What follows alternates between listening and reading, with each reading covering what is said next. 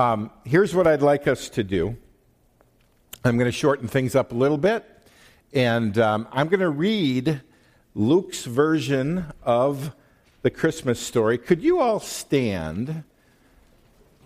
Luke 2 1 through 19. In those days, a decree went out from Caesar Augustus that all the world should be registered. This was the first registration when Quirinius was governor of Syria, and all went to be registered, each to his own town. And Joseph also went up from Galilee, from the town of Nazareth, to Judea, to the town, or to the city of David, which is called Bethlehem, because he was of the house and lineage of David, to be registered with Mary, his betrothed, who was with child. And while they were there, the time came for her to give birth. And she gave birth to her firstborn son and wrapped him in swaddling clothes and laid him in a manger because there was no place for them in the inn. And in the same region, there were shepherds out in the field, keeping watch over their flocks by night. And an angel of the Lord appeared to them, and the glory of the Lord shone around them, and they were filled with great fear. And the angel said to them, Fear not, for behold, I bring you good news of great joy that will be for all the people. For unto you is born this day in the city of David a Savior who is Christ the Lord. And this will be a sign for you you will find a baby wrapped in swaddling clothes and lying in a manger. And suddenly there was with the angel a multitude of the heavenly hosts, praising God and saying, Glory to God in the highest, and on earth peace among those whom he is pleased, with whom he is pleased. When the angels went away from them into heaven, the shepherds said to one another, Let us go over to Bethlehem and see this thing that has happened, which the Lord has made known to us. And they went with haste and found Mary and Joseph and the baby lying in a manger. And when they saw it, they made known the saying that had been told them concerning this child. And all who heard it wondered at what the shepherds told them. But Mary treasured up all these things, pondering them in her heart. You may be seated.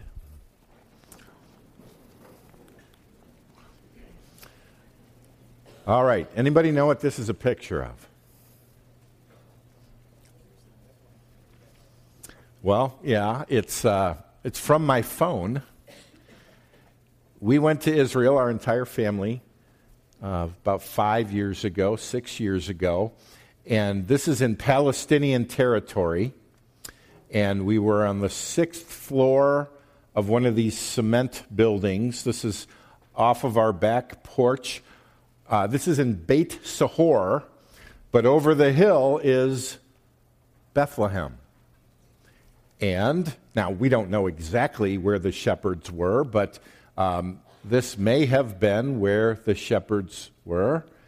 Therefore, these skies would have one time, 2,000 years ago, been filled with a multitude of angels announcing the birth of Jesus it really is kind of surreal to walk on land where you know uh, Jesus was born, angels appeared. Um, I guess you could call it holy land, um, holy ground, but really anywhere uh, God's people meet. You can even meet in a cafeteria in the middle of a cornfield. And he promises to be with us. So this is holy ground too. But um, that would have been right outside of Bethlehem where the shepherds were. Now, here's what I want to do in the few minutes that we have remaining. I want to focus on three words in this story the word shepherds, the word sign, and the word savior as we look at this story again. Let's, uh, let's first of all uh, look at the shepherds. Here's a question Of all the people that God could have sent an army of angels to to announce the birth of his son. Why shepherds?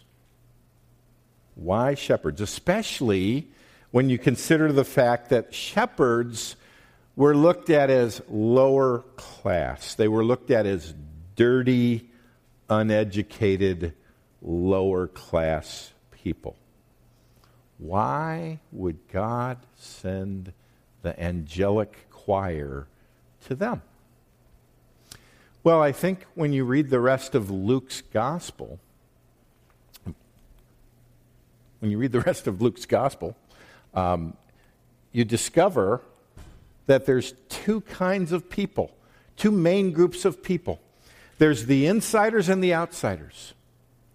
The insiders, the religious, arrogant insiders, were typified by the Pharisees, the Pharisees and the religious leaders.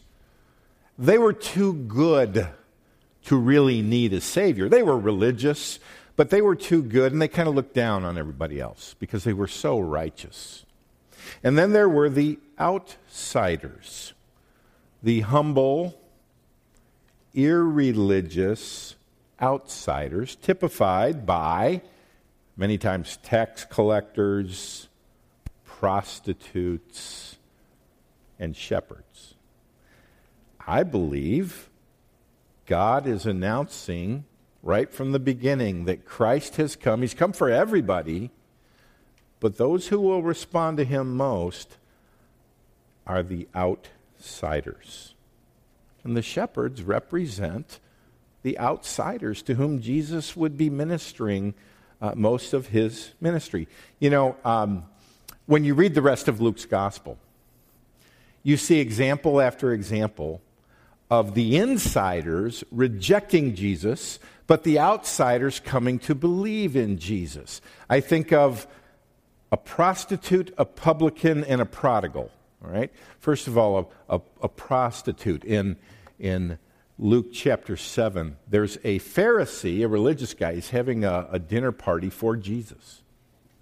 And uh, they're sitting at the table. I'm sure it was a dignified event, but this, uh, this Pharisee didn't treat Jesus with the normal uh, kindness you would treat any guest. Normally, you would wash your guest's feet.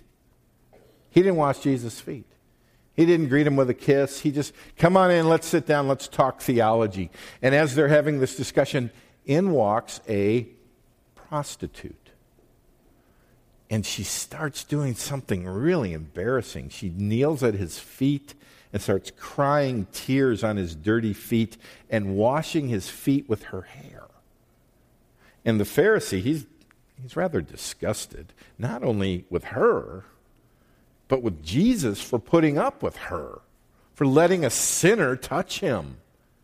In fact, he thinks this if this man were a prophet, he would have known who and what sort of woman this is who is touching him, for she's a sinner, implying, I'm not a sinner.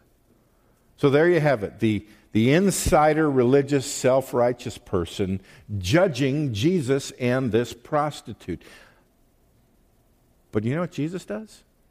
He defends her and he disses the Pharisee. He tells a story and basically he says, You don't get it. The reason she's weeping and washing my feet is she's been forgiven a multitude of sins. This is an act of worship, and you're mocking her. You don't understand what it is to be forgiven. So here's, a, here's an example of Jesus coming for the outsider, the repentant, irreligious outsider, and dissing the arrogant insider. So that's the, that's the prostitute. Let me tell you another one the story of the publican. Now, that's another name, that's a King James name for a tax collector. Tax collectors were hated. You know why? They collected taxes. Uh, but they, turned, they were Jews who collected money from their own people, and they usually uh, collected a little more for themselves. So they were the most despised of Jews. So Jesus tells a parable of a tax collector and a Pharisee, a religious person who go to the temple to pray. And the Pharisee, he walks right into the temple and he goes right down front and he looks up to heaven and he goes, God, I want to thank you for me. Because I'm not like these other people, these, air, these, these dirty, disgusting tax collectors and prostitutes. And you know, on top of that, I'm very religious. I tithe, it's 10%, you know. And I fast. In fact, I'm in the middle of a fast right now. And, uh, I, you know, I'm just, you're, you're fortunate to have me, God. Right? Tell them we said hi. Okay. Hi, Grandma. Is that Grandma's phone? Oh, Grandma. Okay. All right. So, so the Pharisee, he's just bragging to God about how wonderful he is. And then in the back of the, phone, uh, back of the phone, back of the, the temple, in comes a publican, a, uh, a tax collector. And you know what he does? He can't even look up to heaven. And here's his prayer Be merciful to me, a sinner. And Jesus says, as he tells this story, he, he has a, a shocking conclusion. He says, I tell you, this man, the tax collector, the publican went down to his house justified, meaning right with God, forgiven and right with God, rather than the other. And everybody gasped.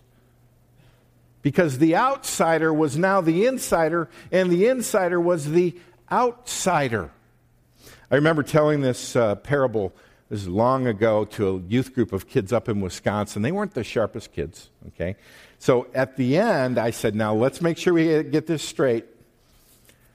Who went to heaven and who went to hell? And nobody answered. One kid at the end raised his hand. I go, Who went to heaven? He said, The Republican?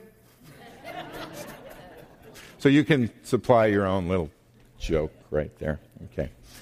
Um, one more. So we see a prostitute, we see a publican, we see a prodigal. We actually see two prodigals, but in the story of the prodigal son, there's two sons. The younger one tells his dad, I wish you were dead, basically. In fact, I want my share of the inheritance. And he takes it and he goes off and he squanders it in a sinful lifestyle and he comes back covered in pig grime but he's repentant. And his father sees him. And rather than spitting on the ground, his father, who represents who? God. His father represents God, runs to him, embraces him, kisses him, puts a robe on him, and has a big party. But his older brother he will have none of it. He doesn't want to go in the party. He is uh, mad at his father for even allowing this son to return. Now, the interesting thing is, Jesus told this parable for a certain reason, and we're told why. It says, Now the tax collectors and sinners were all drawing near to hear him. And the Pharisees and the scribes grumbled, saying, This man receives sinners and eats with them. So he told them this parable. You see, in the parable, God is the Father who receives sinners. The younger son are the outsiders who are repentant and they're received. And the Pharisees, the arrogant religious people, they're the older brother. You see, Jesus came for everybody, but there are some people who are too arrogant to need him.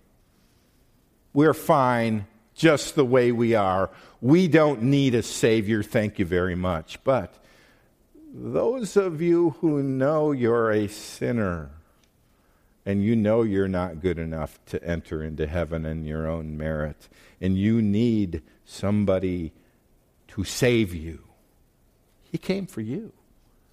So, on the day of his birth, who does God go to? He goes to shepherds. They're part of the outsider class. Now, let me dwell on this word sign for a minute. It says, and this will be a sign for you. You will find a baby wrapped in swaddling clothes and lying in a manger. So they were looking, there was a sign. They needed to identify the Messiah. What were they to look for? A baby wrapped in swaddling clothes. Now, the swaddling clothes were not the, the sign. Swaddling clothes are just tightly wrapped clothes. All babies were wrapped in swaddling clothes. It just kept their limbs straight, okay? It kept them warm. The, the strange thing, the sign, is that there's a baby in a manger. Why is that a strange thing? Well, babies belong in cribs, not in dirty animal feeding troughs. You see, this is a sign of utter poverty. I, I tried to think of a modern day equivalent. Imagine it's the third shift at Taco Bell. Okay? And a, a station wagon full of angels goes through the drive through. And they say, God's Son has been born. Here's how you're going to find him go to Elburn, and you'll find a baby in a onesie in a wheelbarrow in somebody's garage. You go, that's crazy. That's what's going on here. Third shift workers, go. Go to Bethlehem. What do you look for? Look for a baby wrapped in newborn clothes lying in a manger. Now, why is that a sign? Now, the word sign is interesting because a sign can just be like that sign is an exit sign. It's telling you that that's the exit door. But most of the time in the Bible, signs didn't just say something, the, the sign actually signifies the thing it's pointing to. It's kind of like the thing it's pointing to. Um, there, as you're driving down the road, you know, there's billboards all over the place. Most of them are just signs, but there's been some pretty creative signs that actually signify the thing they're talking about. I saw one that said, Don't tailgate, and it's a car smashing into a truck, but the, uh, the, the sign is crumpled and then the paper's actually sticking off the sign. In other words, it's not just a message, it's the sign itself signifies the point. Okay? Um, I saw an IKEA sign. It didn't just say shop at IKEA, it actually had a living room set of furniture stuck to the sign. Okay? I saw one with a pizza picture of a pizza, and then a person on the other side of the sign was eating the pizza, and there was string cheese or cheese uh, stretched out from the pizza into the person's mouth eating the pizza. That's the idea here.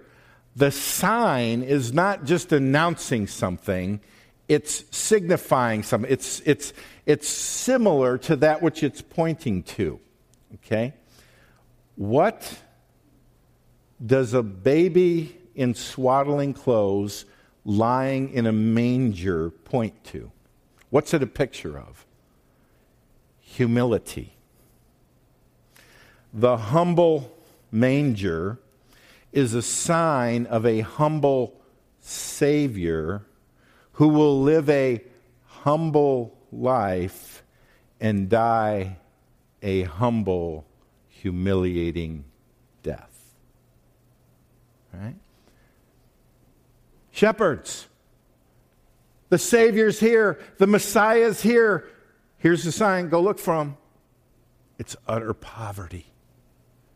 And that picture of poverty represents, signifies the kind of Savior he is. And that leads us to the third word, Savior.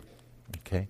For unto you is born this day in the city of David, city of Bethlehem, a Savior who is Christ the Lord. Now, most people in the first century thought the Messiah, the Savior of Israel, would be like previous Saviors.